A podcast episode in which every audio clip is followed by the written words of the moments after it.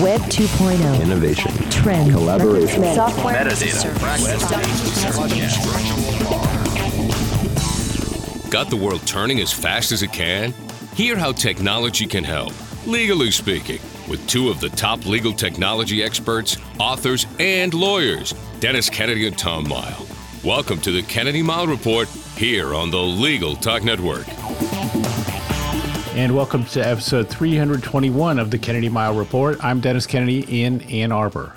And I'm Tom Mighell in Dallas.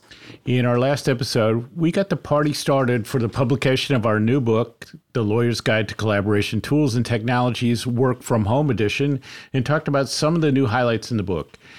It's a great intro to some of the big themes of our new book. In this episode, we want to talk about collaboration in hybrid environments and the, then the whole back to the office movement.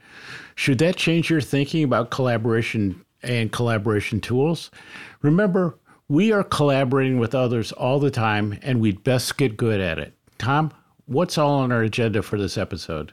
Well, Dennis, in this edition of the Kennedy Mighell Report, we will indeed be sharing some insights into collaboration in hybrid or mixed environments. In our second segment, we'll debate whether it's hot or not to continue to follow hashtags for legal technology conferences. And as usual, we'll finish up with our parting shots, that one tip website or observation that you can start to use the second that this podcast is over. But first up, I want to remind everybody that the latest edition of our book, The Lawyer's Guide to Collaboration Tools and Technologies Work from Home Edition, is now out and available at the ABA bookstore. We really think it's the only book that addresses collaboration tools for lawyers, and we think it's great for lawyers and firms of all sizes, as well as the allied professionals who work with them. You know, we called our new book the Work from Home Edition to address the changes, largely to address the changes that COVID forced on law firms uh, with how lawyers would work with each other when they all worked apart. Um, over the past two years, the concept of the workplace has, I, I guess, evolved such that as law firms and other companies have started to begin to return to a more traditional office setting, some firms and lots of companies are acknowledging the idea of the hybrid. I know Dennis has another term for it, but we'll call it the hybrid workplace. That's what we see more often than uh, it, out in the out in the press, um, where some work in the office, some work at home, uh, or employees are asked to come into the office a certain number of days per week, and then they are free to work at home on those other days we thought we'd talk a little bit about the effects a hybrid work environment might have on collaboration, if any. Dennis, does moving into the back to the office or BTO change how we should think about collaboration and collaboration tools? You know, Tom, I, I actually don't think it, it changes our thinking much at all. And and I sort of feel that our readers, or the readers of our previous editions, were probably prepared, um, maybe better than than many others, uh, for for COVID in 2020 as we started to, because we introduced, you know, concepts of how to think about how you were collaborating, what tools you used, where people were, uh, the thing I like to call the collaboration golden rule to collaborate with others as you would like to have them collaborate with you. Um, and I think that COVID just kind of amplified and stressed certain components of, of that, and and that's one of the, that's what we'll talk about in, in, this in this podcast. And then I also think that we're seeing already that the whole back to the office thing really doesn't mean much more than than two or three days a week anyway in in most most settings. So the idea that suddenly you can just abandon everything that's a, a work from home uh, tool or practice and go back to the good old days i i don't i don't think that's uh, going to be the case. Um, so I, I think collaboration uh, is uh, is even more important in many ways. But I, I think the lessons from work from home are just going to carry carry carry right through. You know, I will say that I agree and I disagree. I think that back to the office does and it doesn't change how we should think about collaboration and collaboration tools because, um, you know, I think as we agree, at its heart, collaboration means being able to work with anyone no matter where you are. So, to that extent, so that in respect, how we think about collaboration shouldn't have changed, and it didn't change however many years ago, 15 years ago when we wrote our first book. I mean, it's been the same that whole period of time. But with the pandemic essentially ripping most workplaces apart. I mean, there were so many offices that everybody had to leave, um, and, and and people were working at home. As that as those workplaces begin to either come together now or start figuring out how they're going to come together. They're coming back together in some format. Um, there is a lot of interesting thinking going on that didn't happen beforehand. The, the, a lot of a lot of thinking that you know when people might be working remote, nobody was really considering the hybrid workplace. That's I mean, when we talk about hybrid, um, that's a new concept. That is a new term that I think, I, or, or, at least maybe if maybe if it's not new, it's certainly not as popular um, as it has been over the past two years.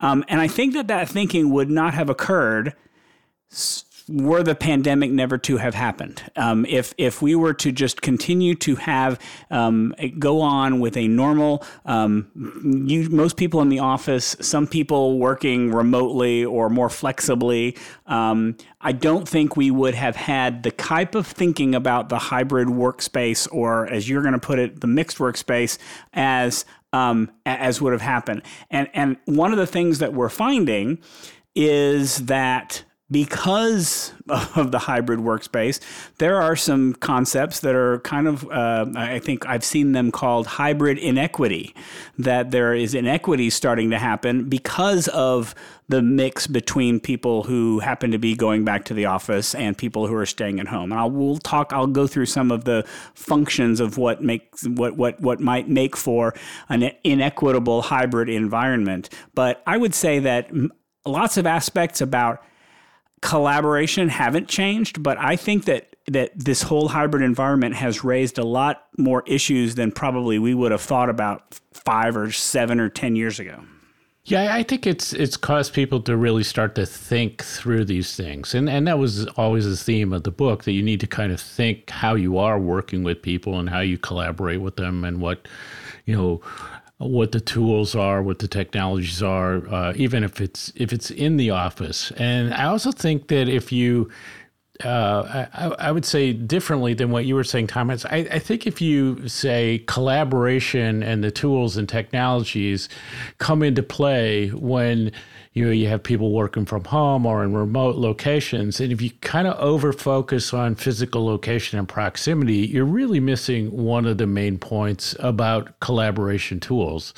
Um, i also agree with you that we're now I, I think we're seeing as people go back to the office, and I'll talk about what I think about that whole notion of going back uh, uh, in a little bit. But the uh, there is this you, you, see these bad habits from the past become so much more apparent. Uh, you and I were on a uh, a call with I don't know maybe fifty or sixty people, and I think ten or twelve of them were in a room, and uh, those of us on, on Zoom were using chat. We were doing all these things that we're used to doing, and the people in the room, it was almost like the the majority of us who were not in the room didn't exist. People weren't using microphones. You couldn't hear anything. Um, we kind of went back to the bad old days of of those those conference calls and, and meetings where if you weren't in the room, it was almost like you didn't exist.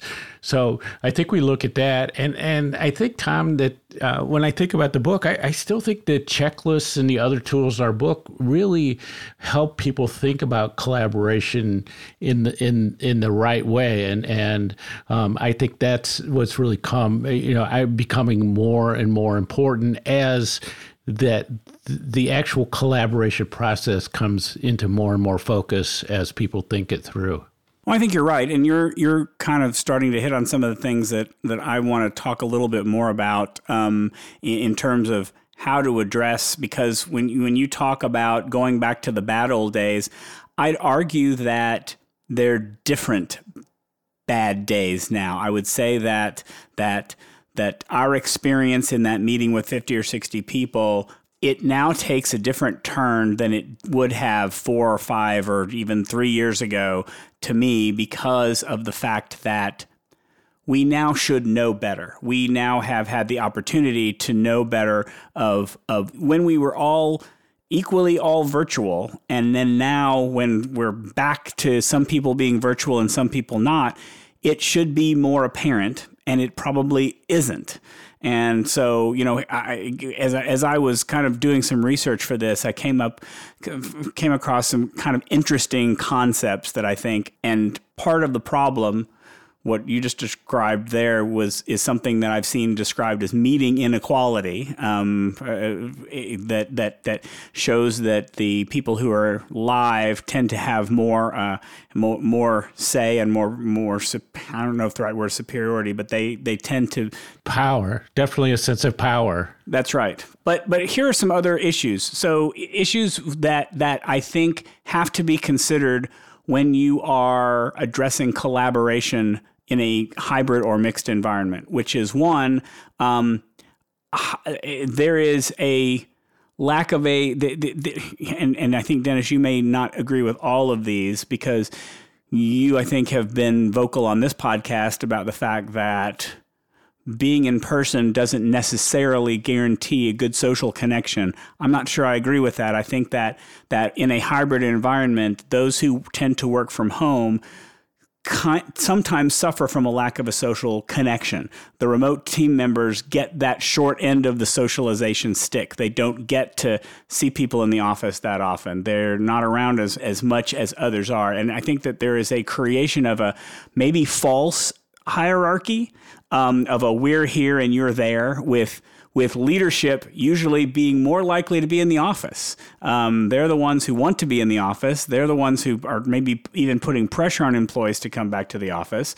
And and there is the whether whether it is true or not, there is the perception that people who are there with leadership get more visibility and are more likely to get the benefit of that visibility. And so um, I think this is one of the one of the problems that collaboration tools can help to address, making sure that you are appropriately using collaboration tools you can start to make that perception um, or that hierarchy a little more balanced out. There will be no true substitute for being in person.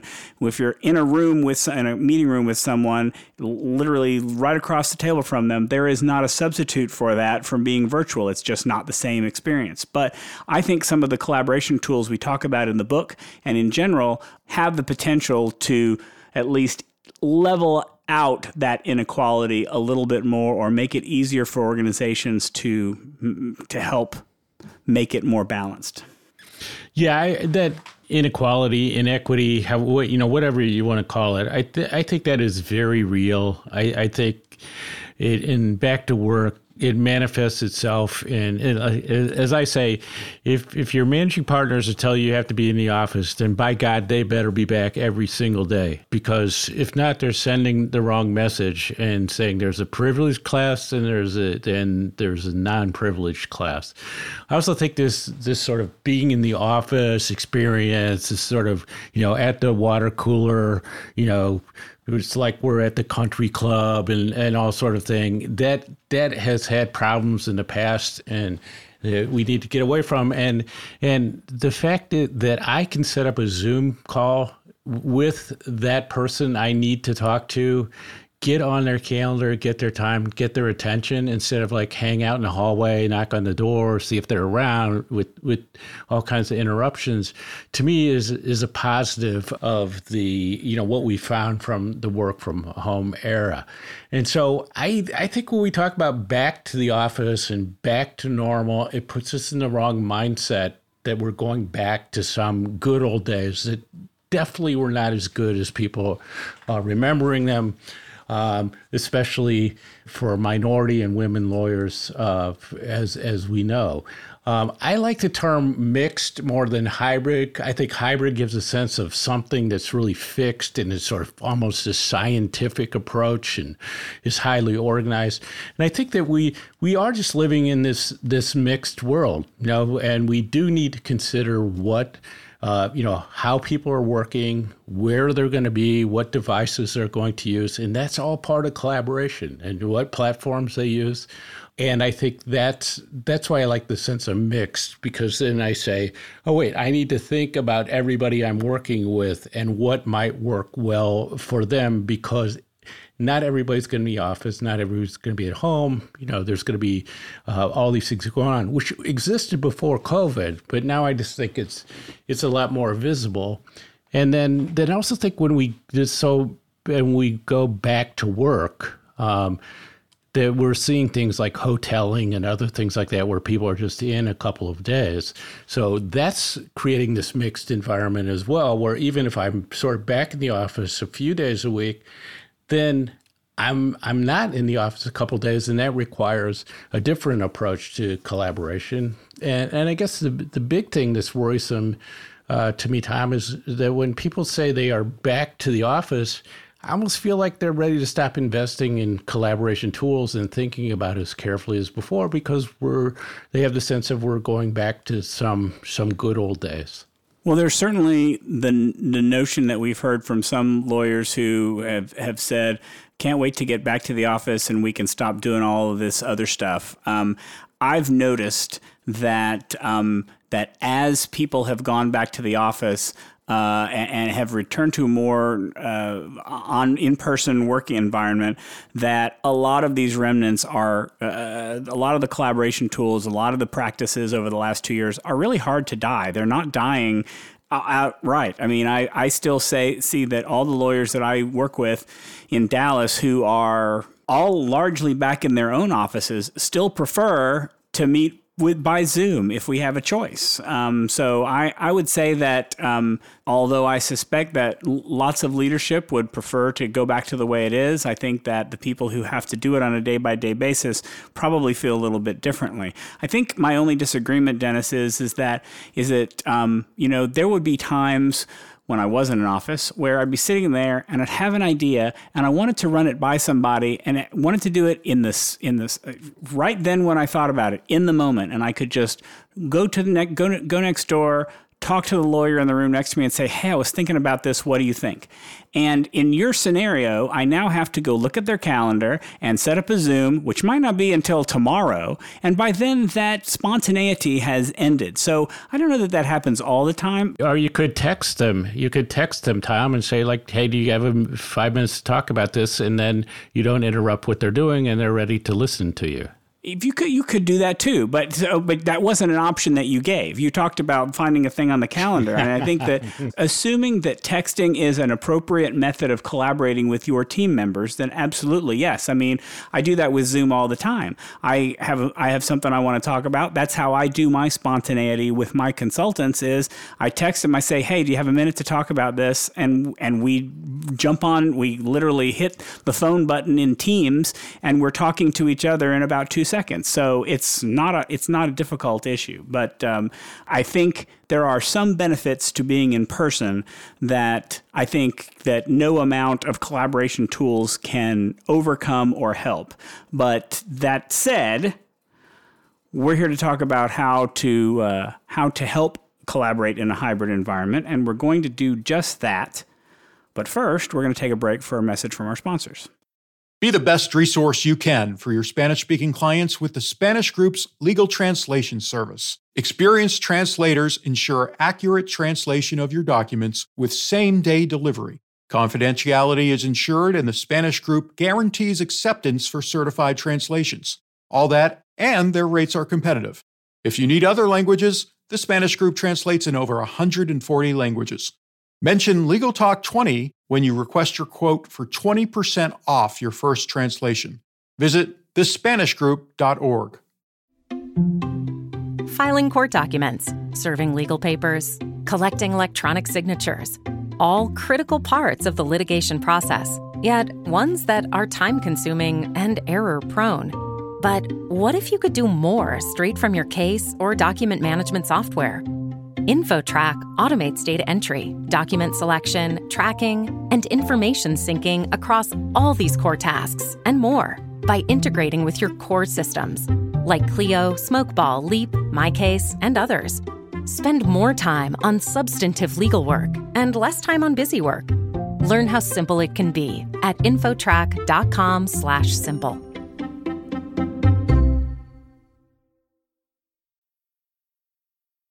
And we're back. Tom, let's talk about some practical ways, as you were saying, to think about the current and future mixed or hybrid environment and how we can collaborate better. How, uh, do you want to start us off? So, um, one of the things that we'll talk, uh, we, we talked a little bit about in the first part was meeting inequality.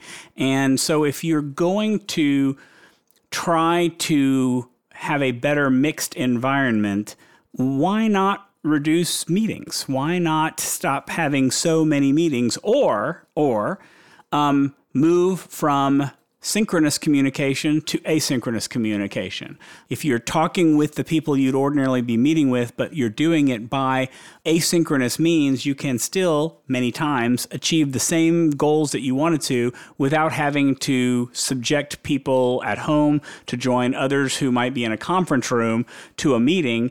You'd all be on the same foot because you'd all be getting those messages in the same way. I think that if you have teams that are used to like working together, this is probably not happening as often in the law environment as it is in like the tech environment or uh, the, comp- the other environments where where teams will get together and work a certain number of t- hours a day. I've seen tips to set you know blocks limit to a small limited to a small number of hours. If you're going to be working with people in your office don't spend all day working with them to the exclusion of your team members who may be remote. Um, make that a smaller number of hours and and then try to do other things in an asynchronous way.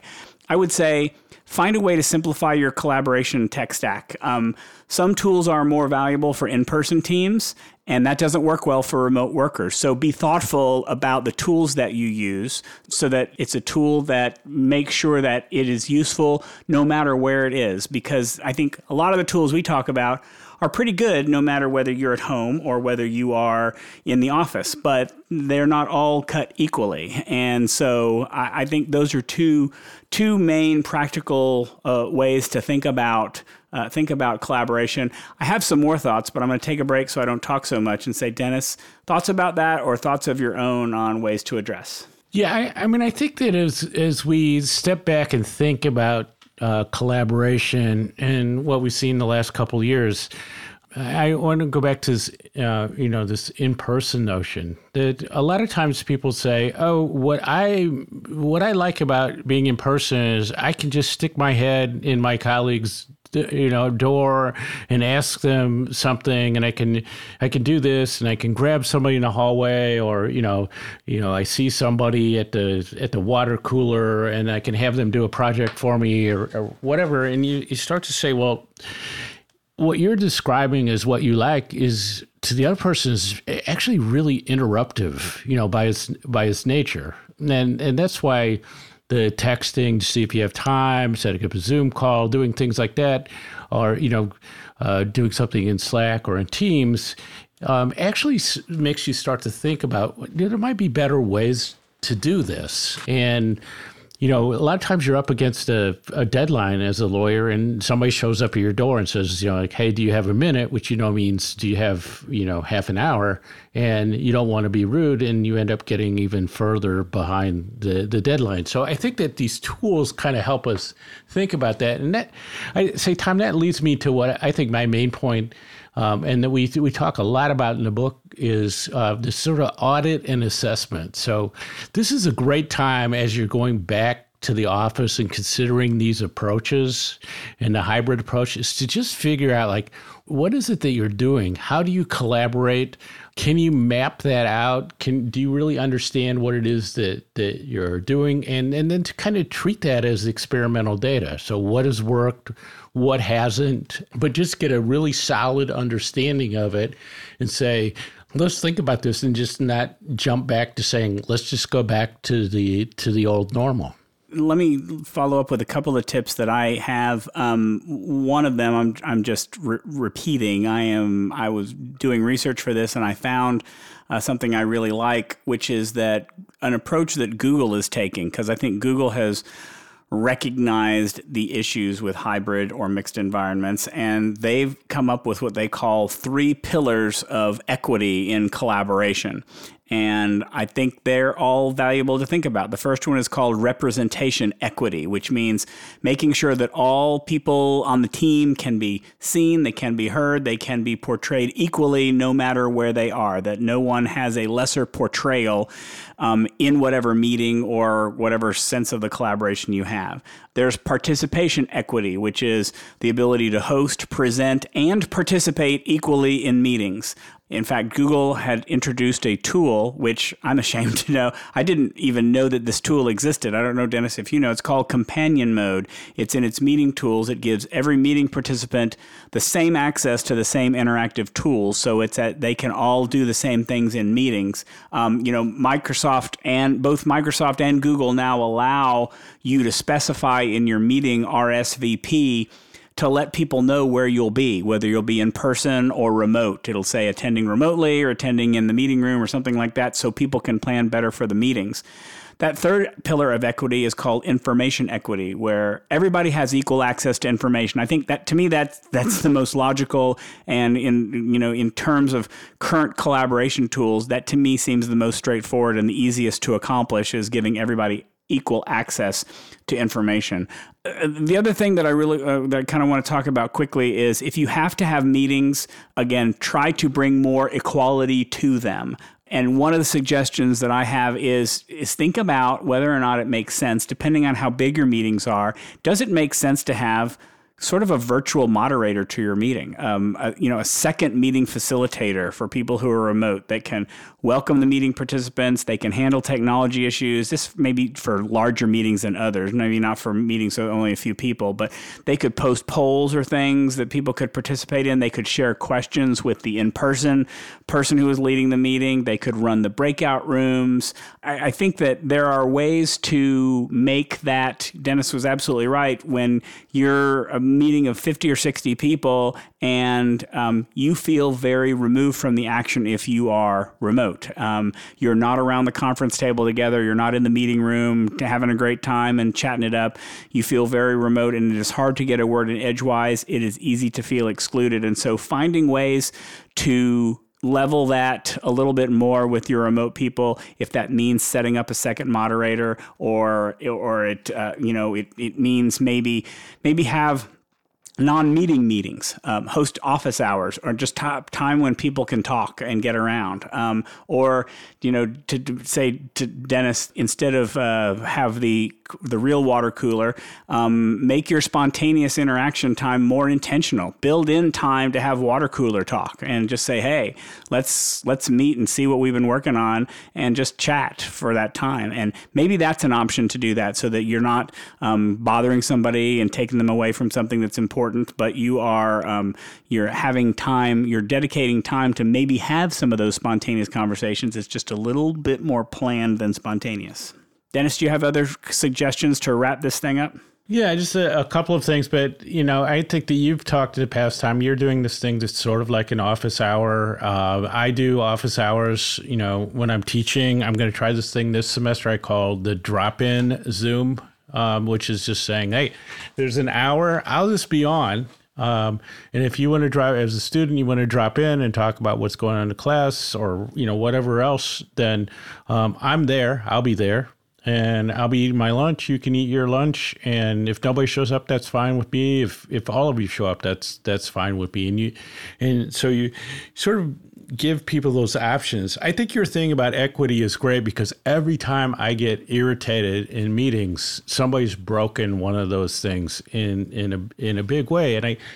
I think over the time of COVID, as you've been on, if you've been on webinars that are well run, you know, you're used to saying like, oh, I can participate. The, the chat is enabled, it's not disabled.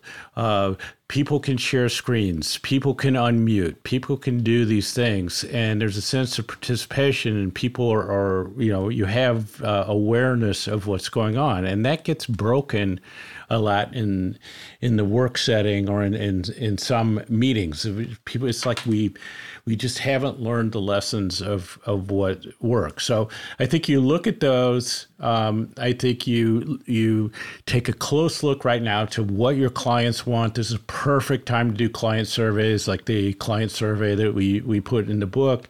Uh, you start to say, uh, where do we want to invest? I don't think collaboration is a place you want to start disinvesting or decreasing your investment. Um, and you start to go, what are priorities? What are long term and short term strategies? Sort of less about the actual technologies and kind of figuring out what it is that you need to do and how to set those priorities. And then I think it really just comes down to my mantra on collaboration is how do I make it easy for people to work with me? And I think if you if everybody's doing that, uh, I I think we're really going to start to things are really going to take off in the, in the collaboration spaces and uh, with just that simple thing that's why i said the you know the collaboration golden rule you know like collaborate with others as you would like to have them uh, collaborate with yourself and that goes a long way these days well, we have a lot to say about collaboration, as you can tell, but we are done for this episode. So before we move on to our next segment, let's take a quick break for a message from our sponsors. Delegate out those tasks that take up your time. Staffy can help you with your legal, administrative, marketing, and even client facing workload. Hiring Staffy's top notch bilingual virtual staff means Staffy does the recruiting, hiring, and training for you. Then, if you need a change, Staffy handles it. You get to concentrate on your strategic work. Schedule a free consultation at staffy.cc. That's S T A F I dot cc and get $500 off with code HAPPY24. And now let's get back to the Kennedy Mighell Report. I'm Tom Mighell. And I'm Dennis Kennedy. This episode, we're going back to our hot or not format. We pick a tech topic in the news and discuss whether it's hot or not. We might agree, we might disagree, but you'll get our insights and perspectives on the topic. And you are welcome to suggest uh, future topics to us. The big ILTACon Legal Tech Conference took place recently, and I followed what was happening using the event hashtag, or what I thought was the event hashtag because people were using about three of them. Um, it got me thinking about how effective it is to follow events that you can't attend in person by using Twitter hashtags. Tom, this technique has been used for ages, but as we seem to be moving to more in person conferences these days, is following a conference using uh, Twitter hashtags hot or not?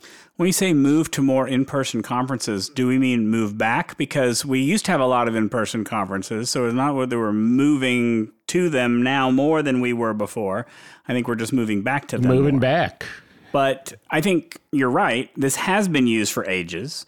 So I'm really tempted to say that the temperature of this trend is about as steady as it has always been. I would I would say that the use of hashtags on Twitter is no more or less a thing than ever it has been. I, I, think some people use them all the time, like Dennis, sometimes in very questionable ways, while some people like me use them almost never. Um, but while I don't like to use hashtags in my own tweets, I will definitely follow a hashtag. Um, if there is good information to be learned.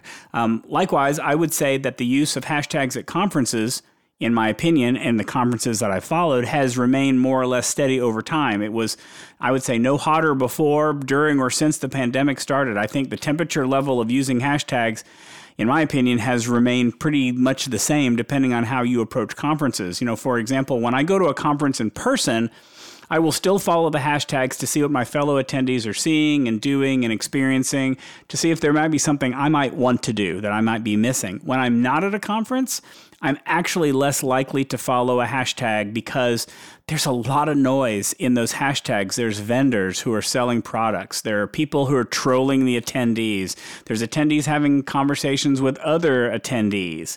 Um, it's a lot. And so I don't always do that. But, you know, for ILTA, I followed a few people whose tweets I value, and I got a lot out of that. I think I was able to learn a lot about what happened at the conference, at least for those attendees anyway through following just them at Twitter. Less noise, better content. Um, even though I may have seen a more narrow view of the conference, and if I'd followed the hashtag, um, it was enough for me and the, enough volume for me to follow it. So, as for temperature, I would say the answer is personal. That temperature is personal depending on how you used hashtags. For me, I would say it was a nice, comfortable, middle of the road, warm room temperature. Dennis? Well, Tom, I, I always want to, uh, I, th- I I don't know whether it was hashtags at the time. I remember it was like, what, ABA Tech Show 2007 or something like that, where you wanted to use Twitter and we were going to have all the attendees use it. And it was, it felt like there were about six of us. We had a monitor. We had a monitor up on the wall that would show the tweet. The tweets would just go by like a news ticker. It was, it was a beautiful thing. All six of us doing that. and then you and then the six of us realized that by tweeting we could get our our stuff up on a monitor and it, it brought out the worst in us right so uh, so I, I think that uh, it's it's been an interesting way to do things It's been around for a long time and I so I, I followed it at uh, the ILTA conference and um, it just I, I sort of feel like it's really uh, cooling off, and, and I think there's a couple things. One is that it makes you wish that uh, the conferences were offering uh, an online option, and I'm not sure what they're gaining by not doing that. So that's that's one thing. You also miss when you had online, you had the chat, so you could actually be talking to other people there. With uh, Twitter and the hashtags, it's, it's like way more public, and you know, and so that's that's a different vibe. If the conference doesn't do good discipline and say, here's what the official hashtag is, you won't you won't see everything. Um, there's a wide mix of stuff. And then you also realize and um, i think about this as as presenters right? You see somebody summarize what somebody's saying in a session and it just seems like so banal what they're what they're saying. You know like like you know you if we were doing a presentation you would expect to see like somebody on twitter say you know tom and dennis say collaboration is important and and you would go like, well, yeah, that's great.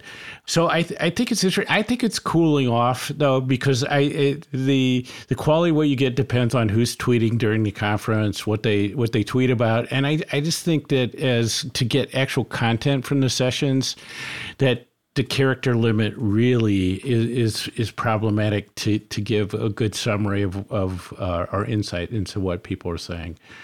So I'm going to call it chilling or cooling down. So now it's time for our parting shots. That one tip website observation you can use the second this podcast ends. Tom, take it away. Well, first, before I do my parting shot, I want to give a quick shout out to listener Scott Bassett. Thank you very much for your voicemail. He gave uh, he he gave an important uh, response to our uh, hot or not last episode on the um, on flip phones and whether foldables are a thing or they're hot or not. And he had a um, Galaxy Flip Three, the the earlier version, the previous generation of it, and he pointed out something that I I sort of alluded to, but I didn't actually get to, which is that the the phone screen is coated with something to both protect it and also to enable it to fold. And over time, um, that starts to become it started to become disconnected from the phone, and he wound up getting a new one. But that over time, that new phone also started to become disconnected. I think that's one of the major issues with foldable phones. Um, I understand that that is better with the new ver- the new generation of the the Z Flip, uh, but I don't know that it's as good as it should be. And so, point well taken, Scott. Thanks for listening. Thanks for the comment, and please, everybody else, please send us your comments if you have them. My parting shot. It's been a long time since I have had a parting shot that had to do with either headphones or earbuds. So I thought y'all are missing my comments on headphones and earbuds. So I would t- say that I have recently, I was recently persuaded to try the Google Pixel Buds Pro. And the reason why is The Verge, um, the technology site The Verge, has a great podcast, and they had this awesome episode where they took about four or five or six different wireless or ear- earbuds and they they actually tested them during the podcast so you could hear the quality if they're talking to you on the phone in a in a in, they they did them two places one in a coffee shop and one on the ferry in New York. So the ferry was dr- driving around the, the all, all between Staten Island and other places. And um, they the, the people who hosted the podcast were shocked to find that the Google Pixel Buds Pro sounded better than the Apple iPod Pro, the Pod Pro, whatever they call them. I forgot them. I've, I've missed my, my terms here. But air, the audio quality was actually better listening to them. And that was enough to convince me to get them. And I have them now. I enjoy them quite a bit. Uh, they don't stick out of the ear quite as much as the, uh, as the Pod, uh, Pod Pro but um, I would say they're a good uh, a good thing, especially if you have an Android phone. But you don't need an Android phone. It's not like Apple where you're in a wall garden. You can use the Google Pixel Buds uh, earbuds with anybody. Uh, highly recommended and cheaper than Apple's version two. Dennis. Well, Thomas told me that we can no longer cover every Apple event on, on this podcast, but I did watch the Apple event today, and uh, the Apple Watch Series 8, very attractive to me for the, the health additions to it, and the AirPod Pro 2 also very interesting as the pla- as as I talked about when we first talked about the the AirPods the platform continues to evolve and you see things like the spatial audio the personalization of of the sound for you improved noise resolution that sort of thing. But I want to turn to ILTA. So uh, there were two products that really caught my attention and from attending virtually. And one is from Thomson Reuters. It's called ThoughtTrace, and it's uh, it's a really interesting approach to a uh, human in the middle AI contract analysis tool. I don't, I don't have time here to go into detail in it, uh, but on it, but uh, really caught my attention. Uh, very interesting. I can see some uh, a, a, good number of uses for that. And the other is uh, from NetDocuments. They bought a company called AfterPattern, which does document automation, um, and so they launched something called PatternBuilder, uh, which is their document now. This document automation built into the into the document management tool. Uh, that documents uh, really interesting. I love the idea of that uh, evolving platform in document management, adding tools like uh, document automation. So, uh, ThoughtTrace Pattern Builder, worth taking a look at. And so that wraps it up for this edition of the Kennedy Mighell Report. Thanks for joining us on the podcast. You can find show notes for this episode on the Legal Talk Network's page for the show. If you like what you hear, please subscribe to our podcast in iTunes, on the Legal Talk Network site, or in your podcast app of choice. If you'd like to get in touch with us, you know where to find us. You can reach out to us on LinkedIn, on Twitter, or leave us a voicemail. We love to get voice messages. That number is 720 441 6820. So until the next podcast, I'm Tom Mighell. And I'm Dennis Kennedy, and you've been listening to the Kennedy Mighell Report, a podcast on legal technology with an internet focus. If you like what you heard today, please rate us in Apple Podcasts, and we'll see you next time for another episode of the Kennedy Mighell Report on the Legal Talk Network. Thanks for listening to the Kennedy Mighell Report. Check out Dennis and Tom's book, The Lawyer's Guide to Collaboration Tools and Technologies Smart Ways to Work Together, from ABA Books or Amazon. And join us every other week for another edition of the Kennedy Mighell Report only on the Legal Talk Network.